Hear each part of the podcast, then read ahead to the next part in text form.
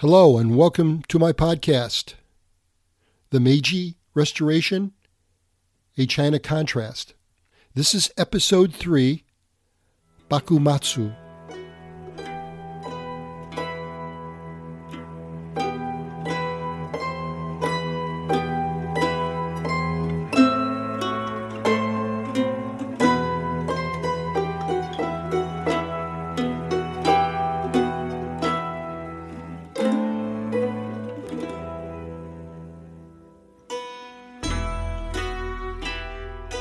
In the last episode, I covered the latter half of the Edo period, up to the middle of the Bakumatsu, and that is described as the period of time generally from Commodore Perry's arrival to the fall of the Tokugawa shogunate, roughly 15 years.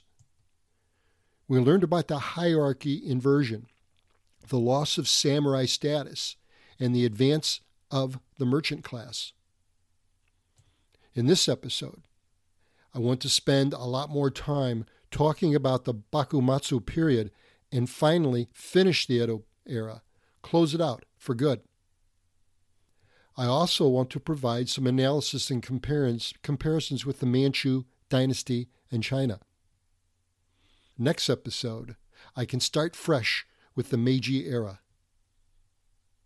I want to pick up our story, sort of, right after Commodore Perry's arrival. I will not be overly redundant with information that I already spoke about, I promise. It was clear that Perry's arrival upset the order of things in Japan. The collapse of its isolation, while not completely by surprise, threw Japan in turmoil. The shogun had entered into several treaties with foreign nations against the advice of the emperor. For pro imperial, anti shogun factions, the foreign crisis, in particular the treaties, were the last straw. Much of Japan seethed in discontent over the treaty humiliations. We already learned in episode 2 that radical samurais and their supporters began to attack hurt, and murder Westerners. The English legation in Edo was burned to the ground in 1863. These insurgent nationalists took refuge and rallied around the emperor, who wanted to defy the foreigners. In the same areas of Japan, Extremist samurais got control of local governments in an attempt to influence national policy. Gradually, the extremists' movement became openly hostile to the shogunate. Two of the leading rival domains in the west part of Japan were called Choshu and Satsuma. Both were among the largest areas and had old, old grievances with the Tokugawa shogunate all the way back to the year 1600. These two domains were generally and relatively financially well off and could afford modern Western weaponry and recruit Western military strategy.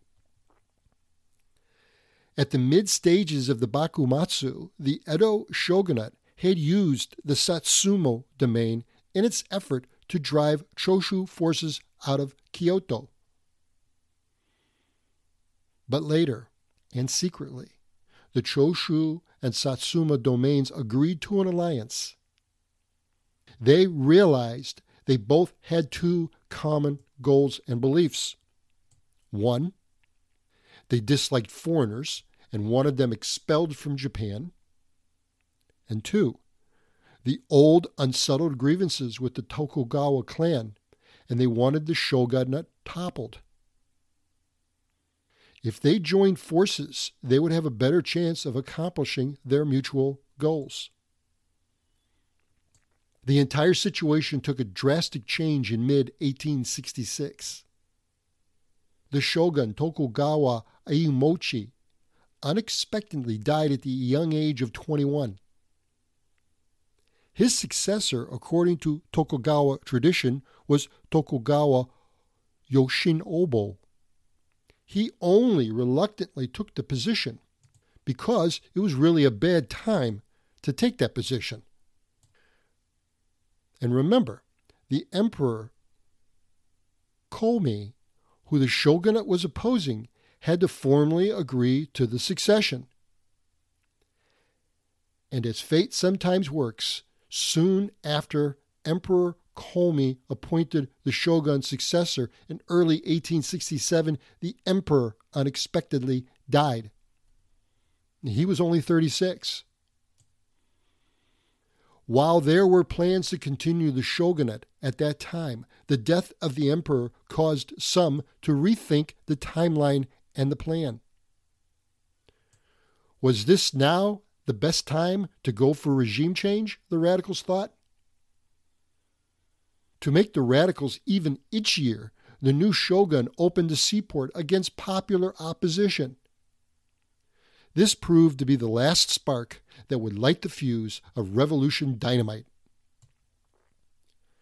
Replacing the relatively young deceased emperor, Komei, was his second son, Mut Mutsuhito, at that time only 15 years of age.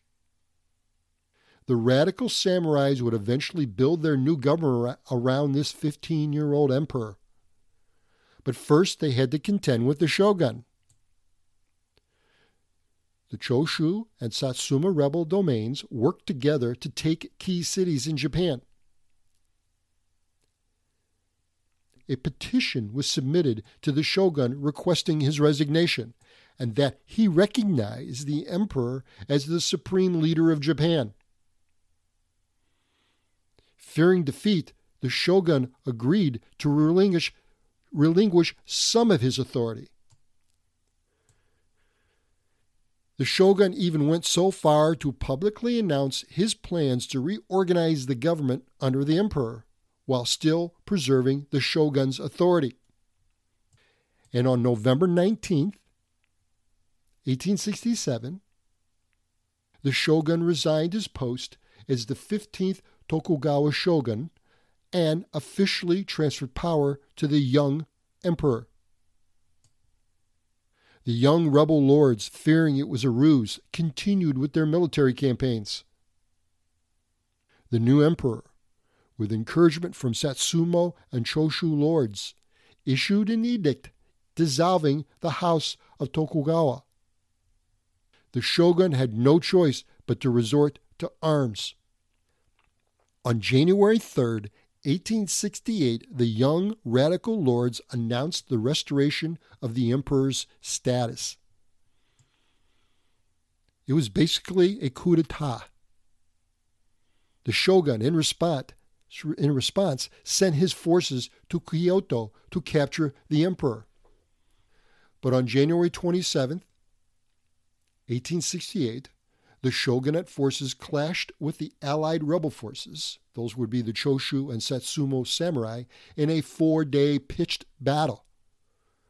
This battle marked the beginning of what is called the Boshin War, literally meaning year of the dragon year of the dragon war. It was a civil war in Japan. In this battle, the shogunate forces were defeated the Allied rebel forces were better trained and had the better weapons. So I suppose it was inevitable. They seized the imperial palace at Kyoto and declared the end of the Tokugawa shogunate. The new government would be supported militarily by the extremist samurais. In the autumn, of 1868, the new leaders renamed Edo. Its new name would be Tokyo, meaning Eastern Capital. It would be the new seat of power in Japan. Also in 1868, the year was renamed to Meiji, meaning enlightened rule, eventually to be called the Meiji Restoration, and adopted the motto a rich country, and a strong military. These revolutionary allies, along with the emperor, got control over the entire country with surprising ease and minimal bloodshed. One can only imagine how the rest of the country saw a group of young samurai from western Japan, most from the lower ranks of samurai, seize control of their country. On April 11, 1869, the shogun formally surrendered to the Satsuma leader and handed over Edo Castle. This marked the end of the Boshin War as well. There were lingering battles in northern Japan by pro shogun forces, but the end was inevitable. With the Meiji forces now numbering about 50,000, well trained, and well supplied and in, with superior weapons, in June of 1869, the last remnants of the shogun supporters, the shogunate supporters, conceded and surrendered. The Meiji government now controlled all of Japan. The transfer of power to Tokyo was a symbolic opening to the Meiji Restoration and the regeneration of Japan. Now, a new government would have to be built, a new political structure was necessary. It would not be easy, for sure. One of the things the new leaders did in furtherance of the political goals was convincing many of their local domains to restore their territories to the emperor. In return, the emperor would appoint the samurai as governors and receive one tenth of their previous revenues as personal income. For the rest of the domains, it was hoped the initial restorations to the emperor would create a chain reaction, and they would voluntarily restore their domains to the emperor. For those domains that ultimately refused, they were forced to accede. Some years later, without warning, the Meiji government would altogether abolish the domains, putting them under central control. Those governors would be retired, so to speak, and given a financial stake in the new government to encourage their support of the new government. A centuries old political system just was erased with relative ease. The feudal system was abolished Eventually, the societal stratum, the class hierarchy, was lifted. Everyone would have equality. For the many samurai, no longer of any use, they were allowed a meager pension. Not all, for sure, went along with the new program, but that is inevitable, I suppose, with any kind of change. As I see it, it was amazing. Not one of these young samurais in the early Meiji era did not try to seize power for himself. An analogy to this would be the early Qing dynasty leaders in China. That band of young Manchu warriors involved in the conquest of China and the vanquishment of the Ming dynasty. Perhaps these unselfish early Manchu, and Meiji leaders can provide all of us with a valuable lesson. Was it because they all wanted to achieve a common objective, to conquer and to stabilize? For now, anyway, Japan would have to endure the presence of foreign nations. They would have to abide by the treaties that were made by the shogunate. A legacy of this transition era was Iwakura Tomomi, or Tomami, a main figure in the samurai uprising that restored the emperor to power. But, as I will talk in greater detail later, the emperor's power, his actual power, was illusory the young samurais that fought against the shogunate were the actual leaders. Their power was through consensus and consultation. This is eerily similar to the early Qing dynasty days with the Beilais and their governance and consultation with the Chinese emperor. Another remarkable observation was that Japan's regime change was relatively quick.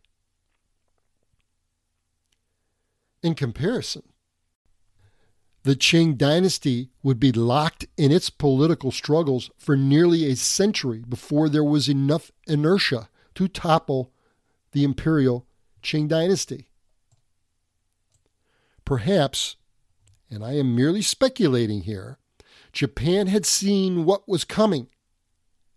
And that, combined with some of the distinctions I covered in the last episode, provided or caused the political sea to change much, much faster. But before I leave this episode, I want to set up things a little for the next episode. The overthrow of the Edo government was unusual in one sense, and it's something to think about. It was an aristocratic revolution. That is, the radical samurai that overthrew the shogunate were aristocrats themselves. Albeit they were low ranking samurai, but aristocrats nonetheless. The Japanese Revolution was not a band of upset peasants revolting in the usual way most of us most of us have learned about revolutions. In theory, the final movement restored the imperial rule of antiquity, but it was only for show. While cordial and respectful to the emperor, the rebel leaders followed, followed little of the ancient model. Instead, they took cues from Western contemporaries. While they revived the names of old institutions and titles, they were not functioning institutions. The big change these rebel leaders accomplished was casting off the feudal system of the shogunate and the piecemeal adoption of Western institutions. One of the large ironies from the shogun, shogunate era was its incorporation of Western ideas, beliefs, and technology that helped pave the way for the Meiji. This would loom large in the coming phase of Japanese history. Next episode, I start with the beginning of the Meiji government.